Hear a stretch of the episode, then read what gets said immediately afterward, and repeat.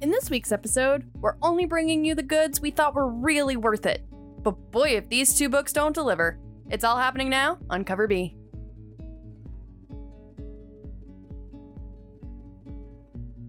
Hey, everybody, welcome back to Cover B. Welcome back to Cover B, everybody. I hope you're having a good week and a good weekend. Yes. I know I am. Question mark? Question mark?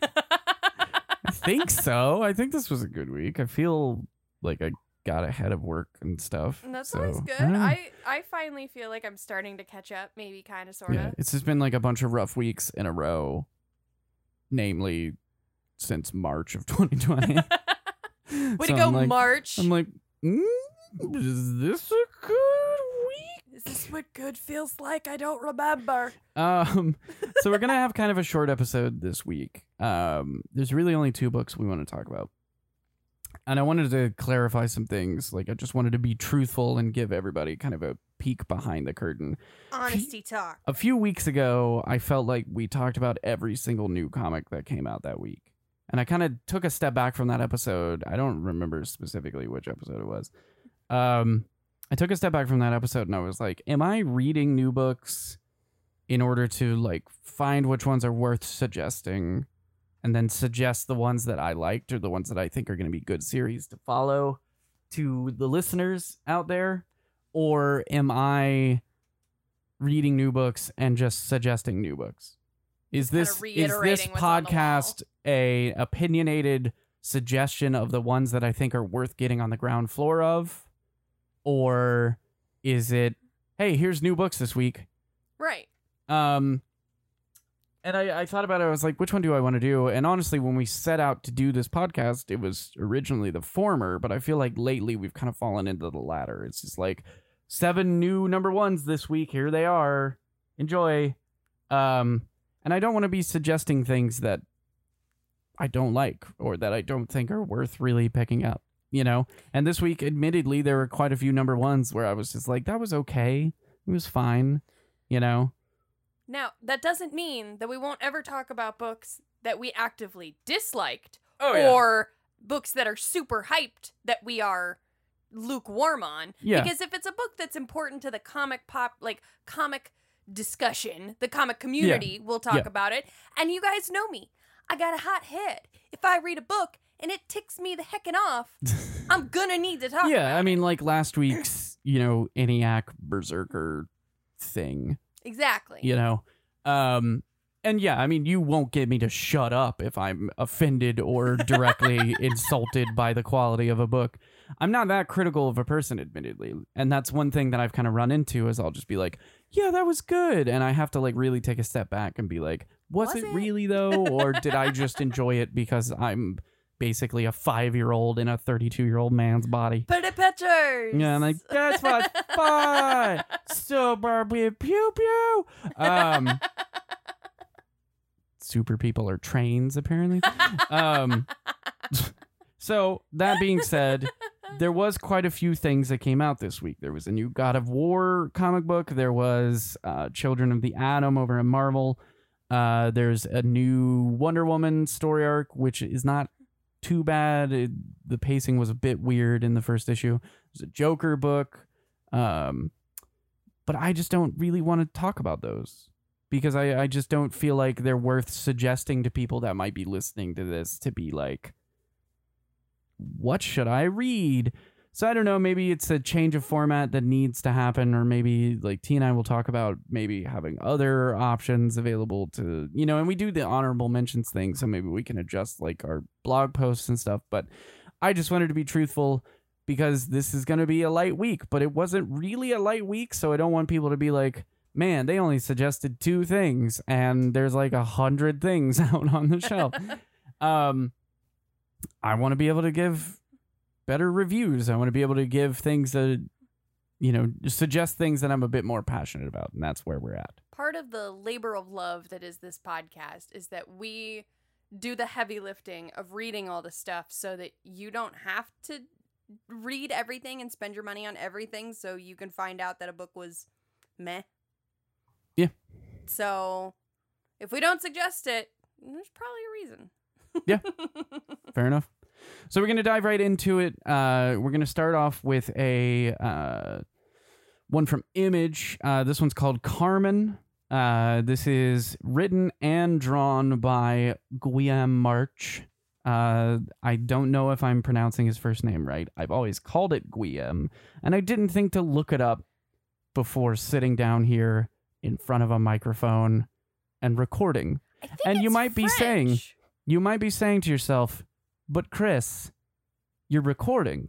You have the ability to stop, edit this out, and learn what the actual name is. I'm not going to do that. I'm telling you right now, this is staying in. You're hearing it. So you know. It could be Guillem. It could be Guillaume. I think it's Guillaume. I don't know. I think it's Guillaume. I think it's French. Guillaume. Mr. March whipped his ass up a nice little comic about the natures of spirit, freedom, relationships, friendships, and how we treat ourselves in our own minds. T, what'd you think? I loved this book Mm-hmm. personally. Um, the art is beautiful. It's very ethereal, which is perfect for the Yeah. subject matter of the book. Um, it's absolutely bizarre, and I do wonder if he's if I I haven't looked into this, which is my own fault because again we could pause it, but that ruins the fun, doesn't it? Um, I think Stall T, keep stalling. it feels to me that this book almost has a like a layer of translation to it. Um, like I wonder if Guillaume March is in fact like French or of another language. Spanish. Spanish. Okay, I knew it was something.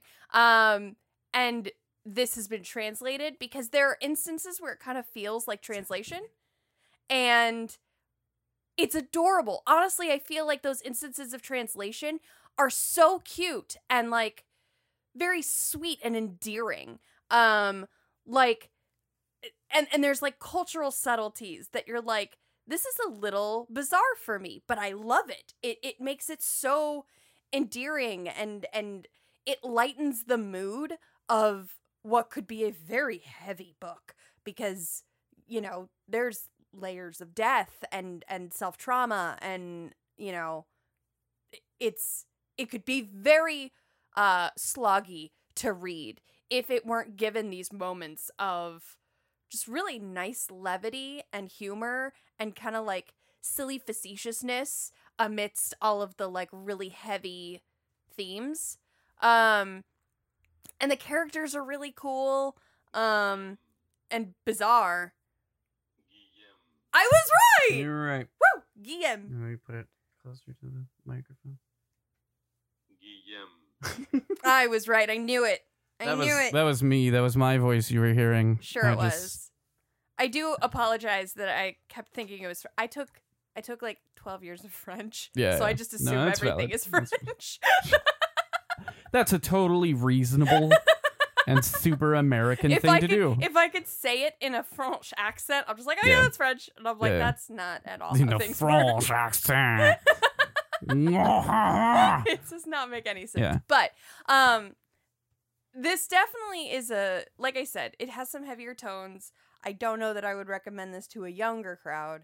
Um I mean, I definitely wouldn't. It's there's nudity all over the place. right. But there's but there's not inherently like it's not like overly sexualized. Yeah, it's not nudity. gratuitous It's like- nudity. it's just the main character is nude for literally 95% of the book. Yeah, but you know, I guess what's nice about it is that it's just it just seems very anatomical. It doesn't seem like yeah, no, it's not. Yeah, yeah. I yeah, get what it's you're not like oh this is a pervy book. It's more like oh she can't interact with things of the physical realm anymore, so of course she can't wear clothes. Well, and she was found in her bathtub. This is also true. Um, yes, uh, like T said, there's darker tones, um, and I think the darker tones really apply a certain level of kind of like bittersweetness to everything that's happening. You know, Yeah, we follow a protagonist who doesn't truly know what's happening to her, and we kind of have hints into it, and you know, can make our own inferences, but really we don't know what the whole point of the journey that she goes on.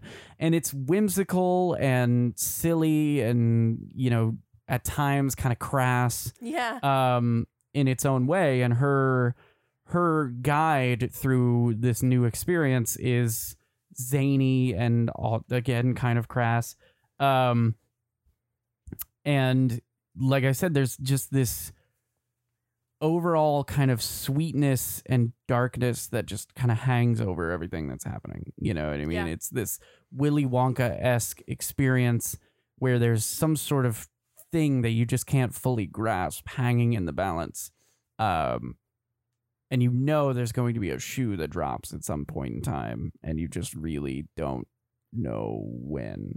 or how And or in the scenario Yeah. it's gonna drop in. I'm glad like, I ugh. connected it to Wonka stuff because it does have kind of a that kind of vibe. It very you know much I mean? does, where it's like playful and bright and bizarre, but there's this weird darkness underneath Yeah, that you it don't almost- totally know how to recognize. yeah, it almost feels like all the like very magical imagery is just distracting you from the reality of it all. You Yeah, know? absolutely. Um, but super cool book, and like I said, it does you know seem like it's going to hit on hit pretty heavily on these sort of I guess chains that we put onto ourselves, how we judge ourselves, how we put ourselves into toxic situations and toxic relationships, and kind of what that does to us overall.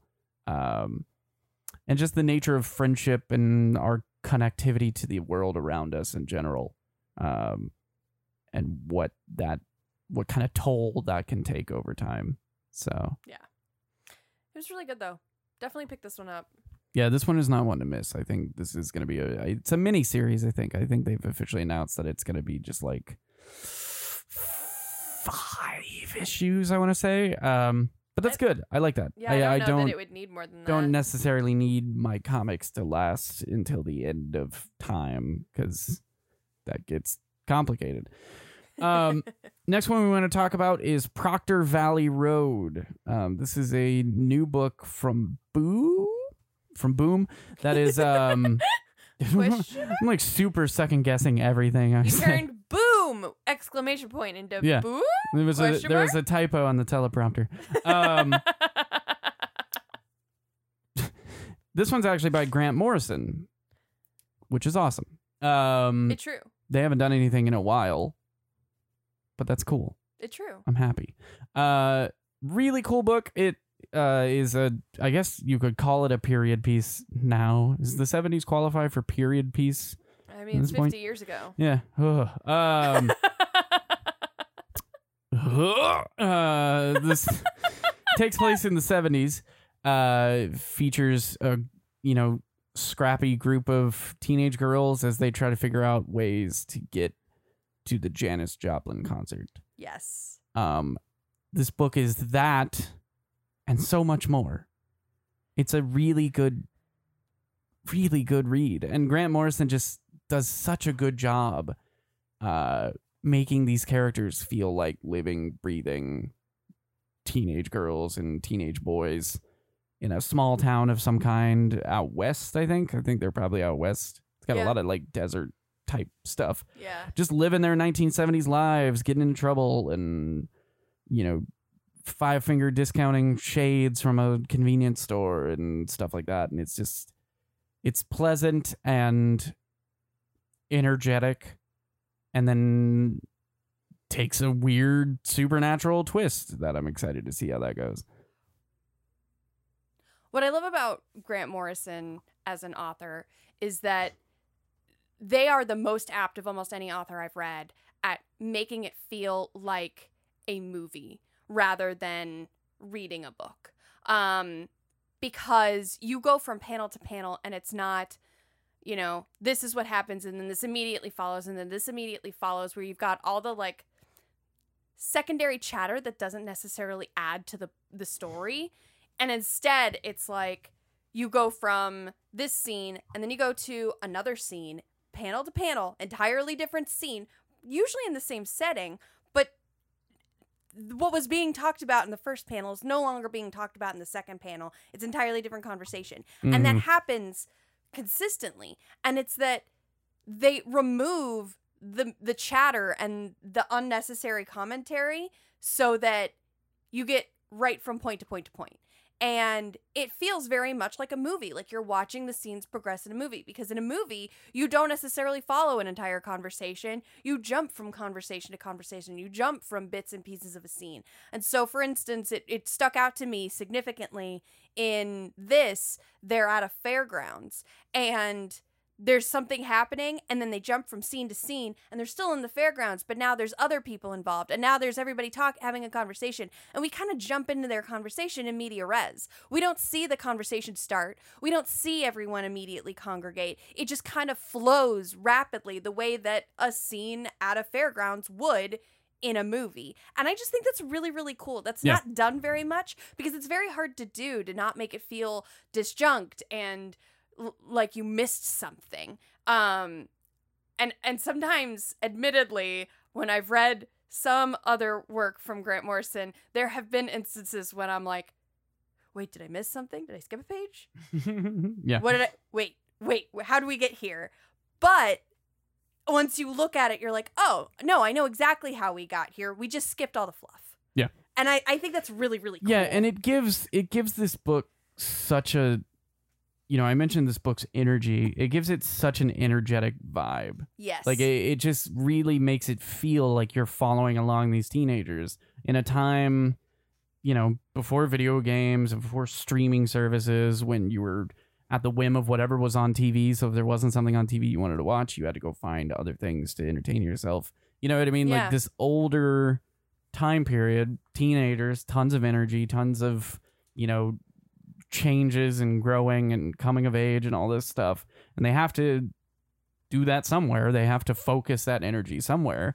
And so it is. It does just bounce. There's like a two page moment where they're like chilling in a dump talking and then immediately they're at this fair. You know what I mean? They're Yeah. just bebopping around their town into these different situations, hanging out with different people, like meeting up with different people and just going boop, boop, boop, here, here, here.